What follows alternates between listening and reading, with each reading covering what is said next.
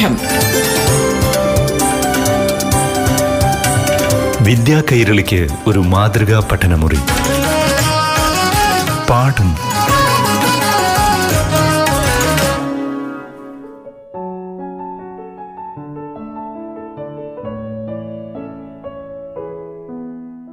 പ്രിയപ്പെട്ട കൂട്ടുകാരെ, നമസ്കാരം. പാഠം ക്ലാസ് മുറിയിലേക്ക് എല്ലാ കൂട്ടുകാർക്കും സ്വാഗതം. ഇന്ന് 5ാം ക്ലാസ്സിലെ ഗണിതശാസ്ത്ര പാഠത്തിലൂടെയാണ് നമ്മൾ സഞ്ചരിക്കുന്നത്. അറിവ് പങ്കുവയ്ക്കാനായി കൂട്ടുകാരുടെ മുന്നിലെത്തുന്നത് Palakkad Kookkampalayam government U P സ്കൂളിലെ ഹെഡ് മാസ്റ്ററായ കൃഷ്ണകുമാർ എം. പാഠം റേഡിയോ ക്ലാസ് മുറിയുടെ പുതിയൊരു എപ്പിസോഡിലേക്ക് എല്ലാ കൂട്ടുകാരെയും സ്നേഹപൂർവ്വം സ്വാഗതം ചെയ്യുകയാണ്. 5ാം ക്ലാസ്സിലെ ഗണിതശാസ്ത്രത്തിലെ പരപ്പിൻ്റെ അളവ് എന്ന 6ാമത്തെ അധ്യായത്തിലെ ചില രസകരമായ ആശയങ്ങളിലൂടെയാണ് നമ്മളിപ്പോൾ സഞ്ചരിക്കുന്നത്. എന്താ കൂട്ടുകാർക്ക് ഈ പാഠഭാഗം ഇഷ്ടപ്പെട്ടോ? നന്നായി ആസ്വദിക്കാൻ കഴിയുന്നുണ്ട് അല്ലേ? നോക്കൂ, ഇതിൽ തീപ്പെട്ടിക്കമ്പുകൾ ഉപയോഗിച്ച് ചതുരങ്ങൾ ഉണ്ടാക്കുന്ന ഒരു പ്രവർത്തനമുണ്ടായിരുന്നു. നിങ്ങൾക്കത് നന്നായി ചെയ്യാൻ കഴിഞ്ഞോ? കഴിഞ്ഞു. ഓക്കെ. പ്രിയപ്പെട്ട കൂട്ടുകാരെ, ഇന്ന് നമ്മോടൊപ്പം ക്ലാസ്സിൽ പങ്കെടുക്കാൻ 2 കൂട്ടുകാരുണ്ട്. മണ്ണാർക്കാട് GMVP സ്കൂളിൽ 5ാം ക്ലാസ്സിൽ പഠിക്കുന്ന വൈകാകൃഷ്ണയും അവളുടെ അനുജത്തി വേദാകൃഷ്ണയും നമ്മോടൊപ്പം ചേരുന്നുണ്ട്. എന്നാൽ നമുക്ക് ഇതിൻ്റെ പുതിയ ചില ആശയങ്ങളെ കൂടി പരിചയപ്പെട്ടാലോ? ഓക്കെ. അപ്പോൾ നോക്കൂ, കഴിഞ്ഞ ക്ലാസ്സിൽ നമ്മൾ തീപ്പെട്ടി കമ്പുകൾ ഉപയോഗിച്ചുകൊണ്ട് ചതുരങ്ങൾ ഉണ്ടാക്കുന്ന പ്രവർത്തനം ചെയ്തിരുന്നു അല്ലേ? ഇവിടെ വേദയുണ്ടാക്കിയ ഒരു ചതുരമാണ് നിങ്ങളെ പരിചയപ്പെടുത്തി തരുന്നത്. നോക്കൂ വേദ, ഈ ചതുരത്തിലെ ഈ ഭാഗത്ത്, ഈ നീളമുള്ള ഈ ഭാഗത്ത് എത്ര തീപ്പെട്ടി കമ്പുകൾ വെച്ചിട്ടുണ്ടെന്ന് എണ്ണി നോക്കൂ. 1, 2, 3, 4, 5, 6, 7. ആ, 7 എണ്ണം വെച്ചിട്ടുണ്ട് അല്ലേ? അതുപോലെ മറ്റൊരു നീളം കാണുന്നുണ്ടല്ലോ, അവിടെയും എത്ര എണ്ണം വെച്ചിട്ടുണ്ട്? 1, 2, 3, 4, 5, 6, 7. അതെ, 7 കമ്പുകൾ മുകളിലും താഴെയും വെച്ചിട്ടുണ്ട് അല്ലേ? അത് ഈ ചതുരത്തിന്റെ നീളഭാഗമാണ് വരുന്നത്. എങ്കിൽ വൈക പറയൂ, ഇതിൽ വീതിയുടെ ഭാഗത്ത്, ഒരു വീതിയുടെ ഭാഗത്ത് എത്ര കമ്പുകൾ വെച്ചിട്ടുണ്ട്? 1 കമ്പ്. രണ്ടാമത്തെ വീതിയിലോ? 1 കമ്പ് വെച്ചിട്ടുണ്ട് അല്ലേ? അപ്പൊ നീളത്തിൽ 7 കമ്പുകൾ വീതവും വീതിയിൽ ഓരോ കമ്പ് വീതവും വെച്ചിട്ടുണ്ട് അല്ലേ? ഇനി എന്ത് ചെയ്തിട്ടുണ്ട്? തീപ്പെട്ടി കമ്പുകൾ ഉപയോഗിച്ചുകൊണ്ട് നിങ്ങൾ ആ ചതുരത്തിന്റെ ഉള്ളിൽ എന്ത് നിർമ്മിച്ചിട്ടുണ്ട്? കുഞ്ഞു ചതുരങ്ങൾ ഉണ്ടാക്കിയിട്ടുണ്ട് അല്ലേ?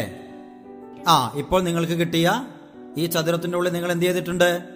കുഞ്ഞു കുഞ്ഞു ചതുരങ്ങൾ ഉണ്ടാക്കിയിട്ടുണ്ട്. എന്നാൽ ഏതൊരു കാര്യം ചെയ്യൂ, എത്ര കുഞ്ഞു ചതുരങ്ങളുണ്ട് എന്ന് എണ്ണി പറയൂ.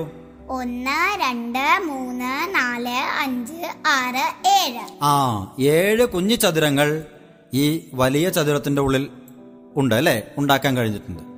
രസകരമായൊരു പ്രവർത്തനമായിരുന്നില്ലേ? ആണ്. എങ്കിൽ വൈക ഒരു കാര്യം ചെയ്യൂ, ഇവിടെ ഒരു ഭാഗത്തെ നീളത്തിൽ എത്ര കമ്പുകൾ വെച്ചിട്ടുണ്ട്? 7 കമ്പുകൾ വെച്ചിട്ടുണ്ട് അല്ലേ? ഒരു ഭാഗത്തെ വീതിയിൽ എത്ര കമ്പുകൾ വെച്ചിട്ടുണ്ട്? 1 കമ്പ് വീതം. 1 കമ്പ് വെച്ചിട്ടുണ്ട്. അപ്പൊ നോക്കൂ, നീളത്തിൽ എത്ര കമ്പുകളാണ് വെച്ചിട്ടുള്ളത്? 7. വീതിയിൽ എത്ര കമ്പുണ്ട്? 1. ആ, കുഞ്ഞു ചതുരങ്ങളുടെ എണ്ണം എത്ര കിട്ടി? 7. അപ്പൊ നോക്കൂ, കുഞ്ഞു ചതുരങ്ങളുടെ എണ്ണം 7 എന്ന് കിട്ടിയില്ലേ? ഇതിങ്ങനെ ചതുരം ഉണ്ടാക്കാതെ കണ്ടുപിടിക്കാനൊരു മാർഗമില്ലേ നിങ്ങൾക്ക്? എന്താ ചെയ്യേണ്ടത്? നീളത്തിൽ വെച്ച കമ്പുകളുടെ എണ്ണം, ആ, ഒരു ഭാഗത്ത് അല്ലെ, ഒരു ഭാഗത്ത് നീളത്തിൽ വെച്ച കമ്പുകളുടെ എണ്ണം, ആ, വീതിയിൽ ഒരു ഭാഗത്ത് വെച്ച കമ്പുകളുടെ എണ്ണം കൊണ്ട് ഗുണിച്ചാൽ മതി. അപ്പോ നീളത്തിൽ എത്ര വെച്ചിട്ടുള്ളത്? ഒരു ഭാഗത്ത് 7. വീതിയിൽ എത്ര വെച്ചിട്ടുള്ളത്? 1. അപ്പൊ 7 ഗുണിക്കണം 1 എത്രയാണ്? 1, 7. അങ്ങനെ എത്ര കുഞ്ഞു ചതുരങ്ങൾ കിട്ടിയിട്ടുണ്ട്? 7 ചതുരങ്ങൾ കിട്ടിയിട്ടുണ്ട്. രസകരമായ പ്രവർത്തനം അല്ലേ? ആണല്ലേ? ഇനി നോക്കൂ, ഇവിടെ നിങ്ങളുടെ ചേച്ചി മറ്റൊരു ചതുരം ഉണ്ടാക്കിയിട്ടുണ്ട്. അതിനും എത്ര കമ്പുകളാണ് ഉപയോഗിച്ചിട്ടുള്ളത്? മൊത്തം 16 കമ്പുകൾ അല്ലേ? ഇപ്പോൾ നിങ്ങൾ ഉപയോഗിച്ചതും 16 കമ്പുകളായിരുന്നു. എന്നാൽ 16 കമ്പുകൾ ഉപയോഗിച്ചിട്ട് നിങ്ങളുടെ ചേച്ചി ഉണ്ടാക്കിയ ഒരു ചതുരവിടെയുണ്ട് ഇല്ലേ? കണ്ടില്ല? ഇവിടെ 16 കമ്പുകൾ ഉപയോഗിച്ചുണ്ടാക്കിയ ചതുരം കണ്ടോ? ഓക്കെ, 98 പേജിൽ കൂട്ടുകാർക്ക് അത് കാണാൻ പറ്റും. അവസാന ഭാഗത്തുണ്ട് ആ ചതുരം കൊടുത്തിട്ടുണ്ട്. നോക്കൂ, അതിൽ നീളം കാണിക്കുന്ന ഭാഗത്ത് മുകളിലും താഴെ നിങ്ങൾക്ക് കാണാൻ പറ്റും. നീളം കാണിക്കുന്ന ഭാഗത്ത് എത്ര കമ്പുകളുണ്ട്? ഒരു നീളത്തിൽ, ഒരു നീളഭാഗത്ത് എത്ര കമ്പുകളുണ്ടെന്ന് എണ്ണി പറയൂ. 6. ഓക്കെ, 6 കമ്പുകൾ. അതേപോലെ തന്നെ താഴെ ഭാഗത്തും ഒരു നീളമുണ്ട്. അവിടെയും എത്ര കമ്പുകളുണ്ട്? 6 കമ്പുകൾ അവിടെയും ഉണ്ട് അല്ലേ? ഇനി വീതി ഭാഗത്ത് ഒരു ഭാഗത്തെ വീതിയിൽ എത്ര കമ്പുകൾ വെച്ചിട്ടുണ്ട്? 2 കമ്പുകൾ. മറുഭാഗത്തും എത്രയുണ്ട്? 2 കമ്പുകൾ വെച്ചിട്ടുണ്ട്. ഇതിനെയും നിങ്ങൾ കുഞ്ഞു ചതുരങ്ങളാക്കി മാറ്റിയിട്ടില്ലേ? നിങ്ങളുടെ ചേച്ചി അങ്ങനെ ചെയ്തിട്ടുണ്ടല്ലോ അല്ലേ? ഉണ്ട്.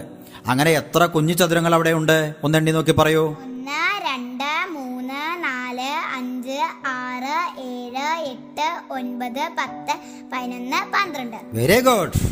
12 ചതുരങ്ങൾ കിട്ടിയിട്ടുണ്ട് അല്ലേ?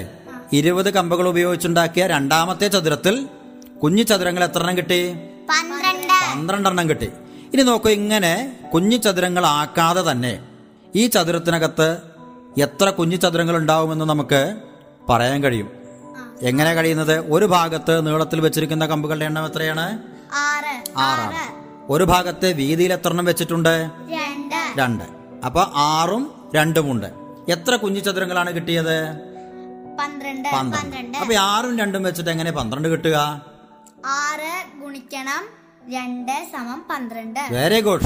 6 × 2 = 12 അല്ലേ? അപ്പൊ എന്താ നമുക്ക് ഇവിടെ നിന്ന് മനസ്സിലാവുന്നത്?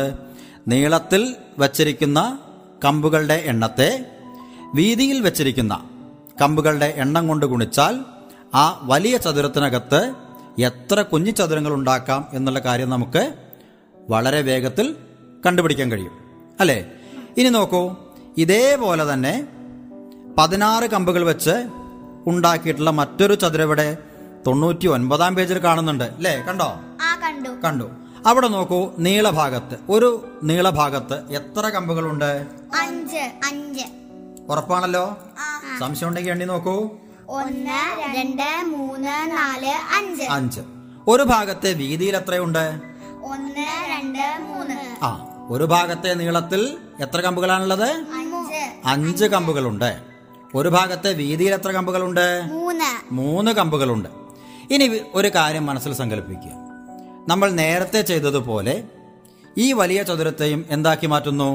കുഞ്ഞു കുഞ്ഞു ചതുരങ്ങളാക്കി മാറ്റുന്നു. ഒരേ വലിപ്പമുള്ള കുഞ്ഞു കുഞ്ഞു ചതുരങ്ങളാക്കി മാറ്റുന്നു. അതിൻ്റെ എണ്ണം എത്രയാണെന്ന് നമ്മൾ ചതുരങ്ങളാക്കാതെ തന്നെ പറയണം. അതിനുള്ള ടെക്നിക്ക് ഇപ്പോൾ മനസ്സിലായിട്ടുണ്ടാവും. എന്താണ്? എന്താണ്? ഒരു ഭാഗത്തുള്ള നീളത്തിന്റെ ഭാഗത്തുള്ള കമ്പുകളുടെ എണ്ണം മറുഭാഗത്തുള്ള വീതിയുടെ ഭാഗത്തുള്ള കമ്പുകളുടെ എണ്ണവും കൂടി ഗുണിക്കണം. അപ്പൊ നീളത്തിന്റെ ഒരു നീളത്തിന്റെ ഭാഗത്ത് എത്ര കമ്പുകളുണ്ട്? 5. വീതിയുടെ ഭാഗത്ത് എത്രയുണ്ട്?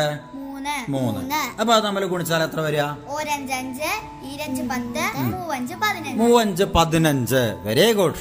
അപ്പോ ഇതിനകത്ത് നമ്മൾ കുഞ്ഞി ചതുരങ്ങൾ ഉണ്ടാക്കുകയാണെങ്കിൽ എത്ര കുഞ്ഞി ചതുരങ്ങൾ ഉണ്ടാവും? 15 കുഞ്ഞു ചതുരങ്ങൾ.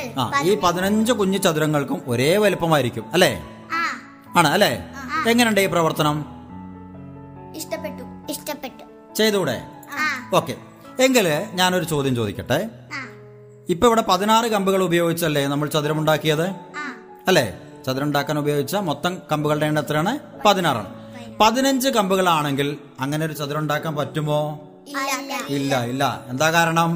എല്ലാ ഭാഗത്തും ഒരുപോലെ ഉള്ള ചതുരങ്ങളുടെ അല്ലെ, ഒരുപോലെ വെച്ചിട്ട് വേണം. വശങ്ങളിൽ വരുന്ന കമ്പുകളുടെ എണ്ണം ഒരുപോലെ ആയിരിക്കണം. വീതിയുടെ ഭാഗത്ത് ഒരുപോലെ ആയിരിക്കണം.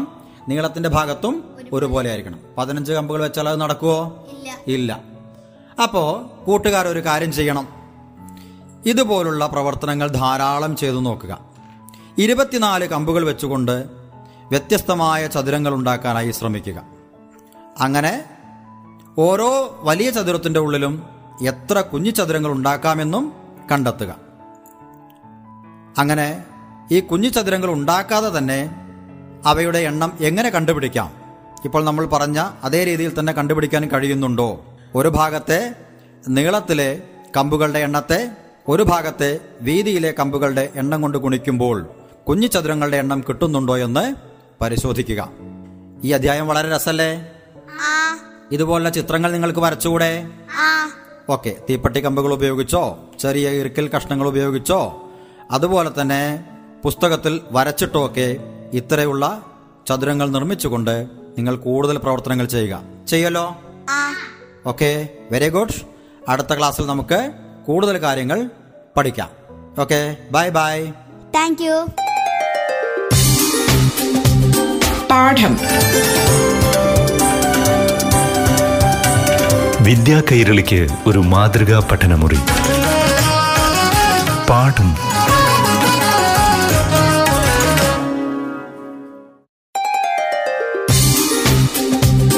പാഠം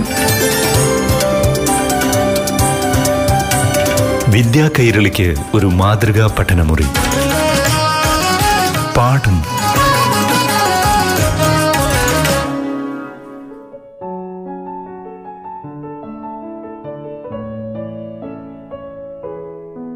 പാഠം ക്ലാസുകൾ തുടരുകയാണ്.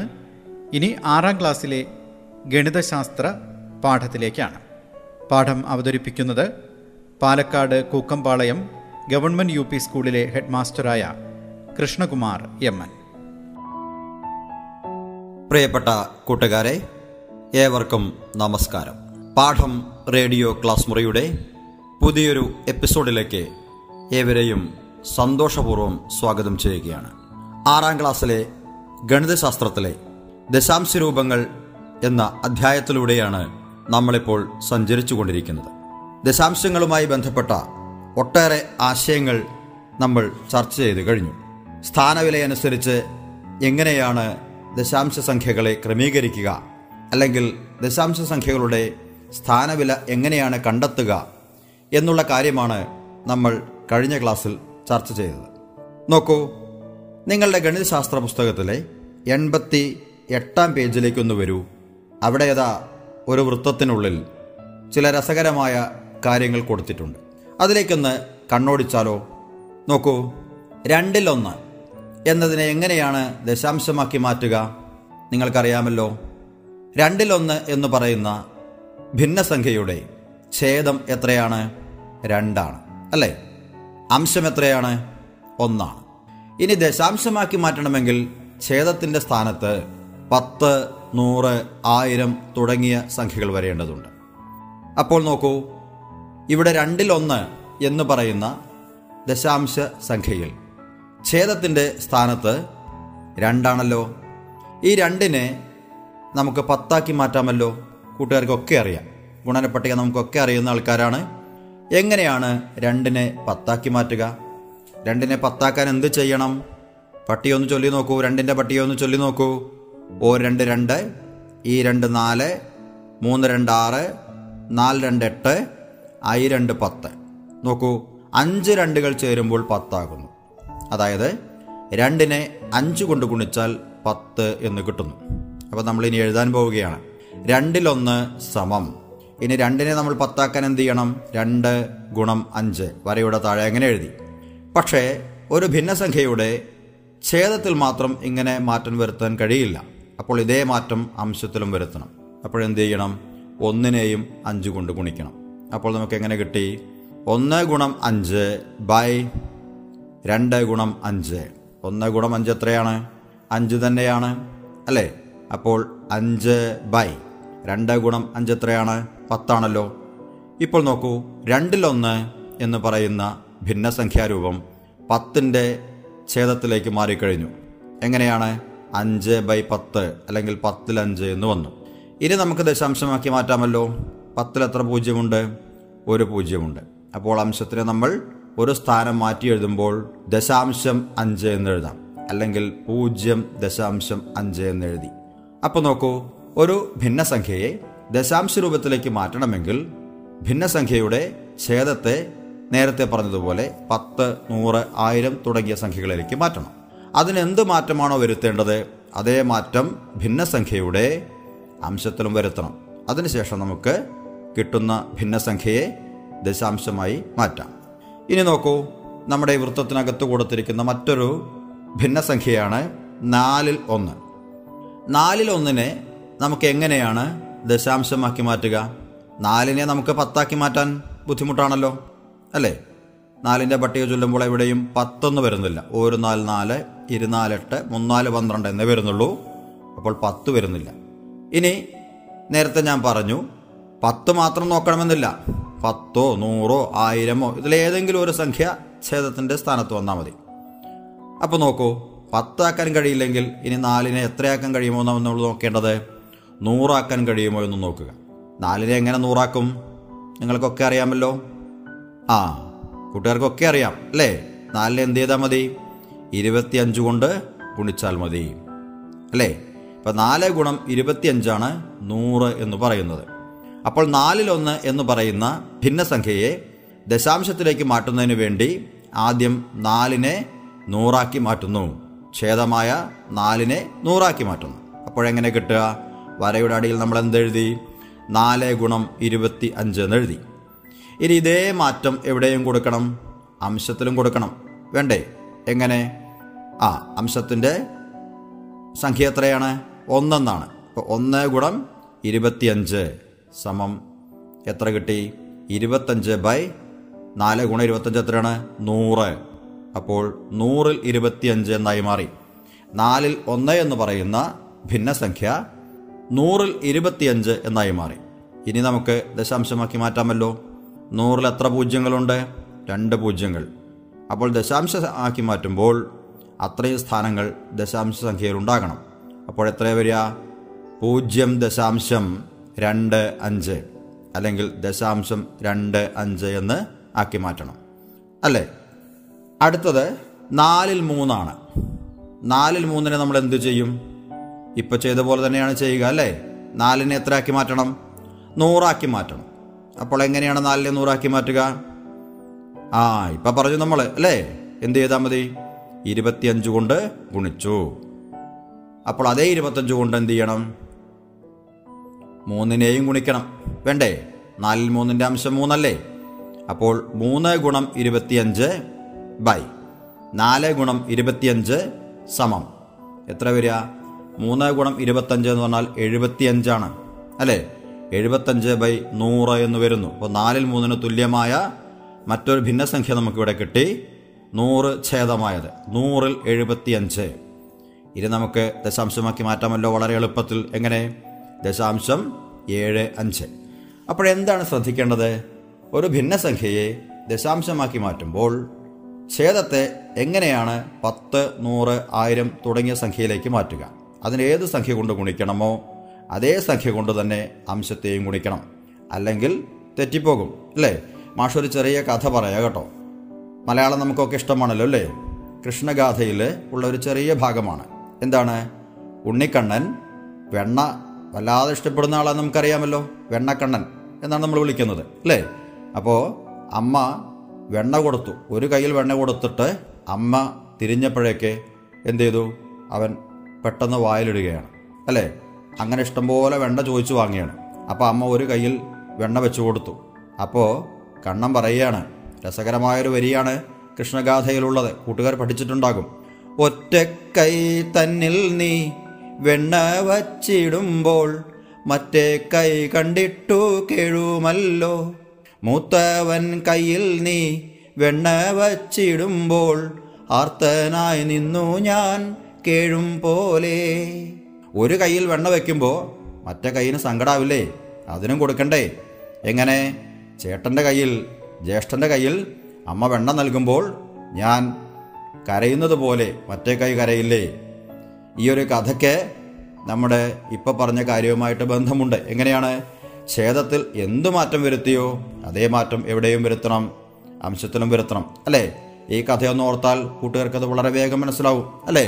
നോക്കൂ, 4/3 എന്ന് പറയുന്ന ഭിന്നസംഖ്യയെ 100 എന്ന ഛേദത്തിലേക്ക് മാറ്റാൻ എന്ത് ചെയ്തു? 4-നെ 100 25 കൊണ്ട് ഗുണിച്ചു. അതേ 25 കൊണ്ട് അംശത്തിനെയും ഗുണിക്കണം. 3 × 25 അല്ലേ? ഇനി അടുത്തതാണ് 8/3. ഇവിടെ ഛേദം എത്രയാണ്? 8 ആണല്ലോ. 8-നെ നമുക്ക് 10 കഴിയില്ല, 100 കഴിയില്ല. ഇനി എത്രയാണ്? പത്തും നൂറും കഴിഞ്ഞാൽ പിന്നെ എത്രയിലേക്കാണ് പരിഗണിക്കേണ്ടത്?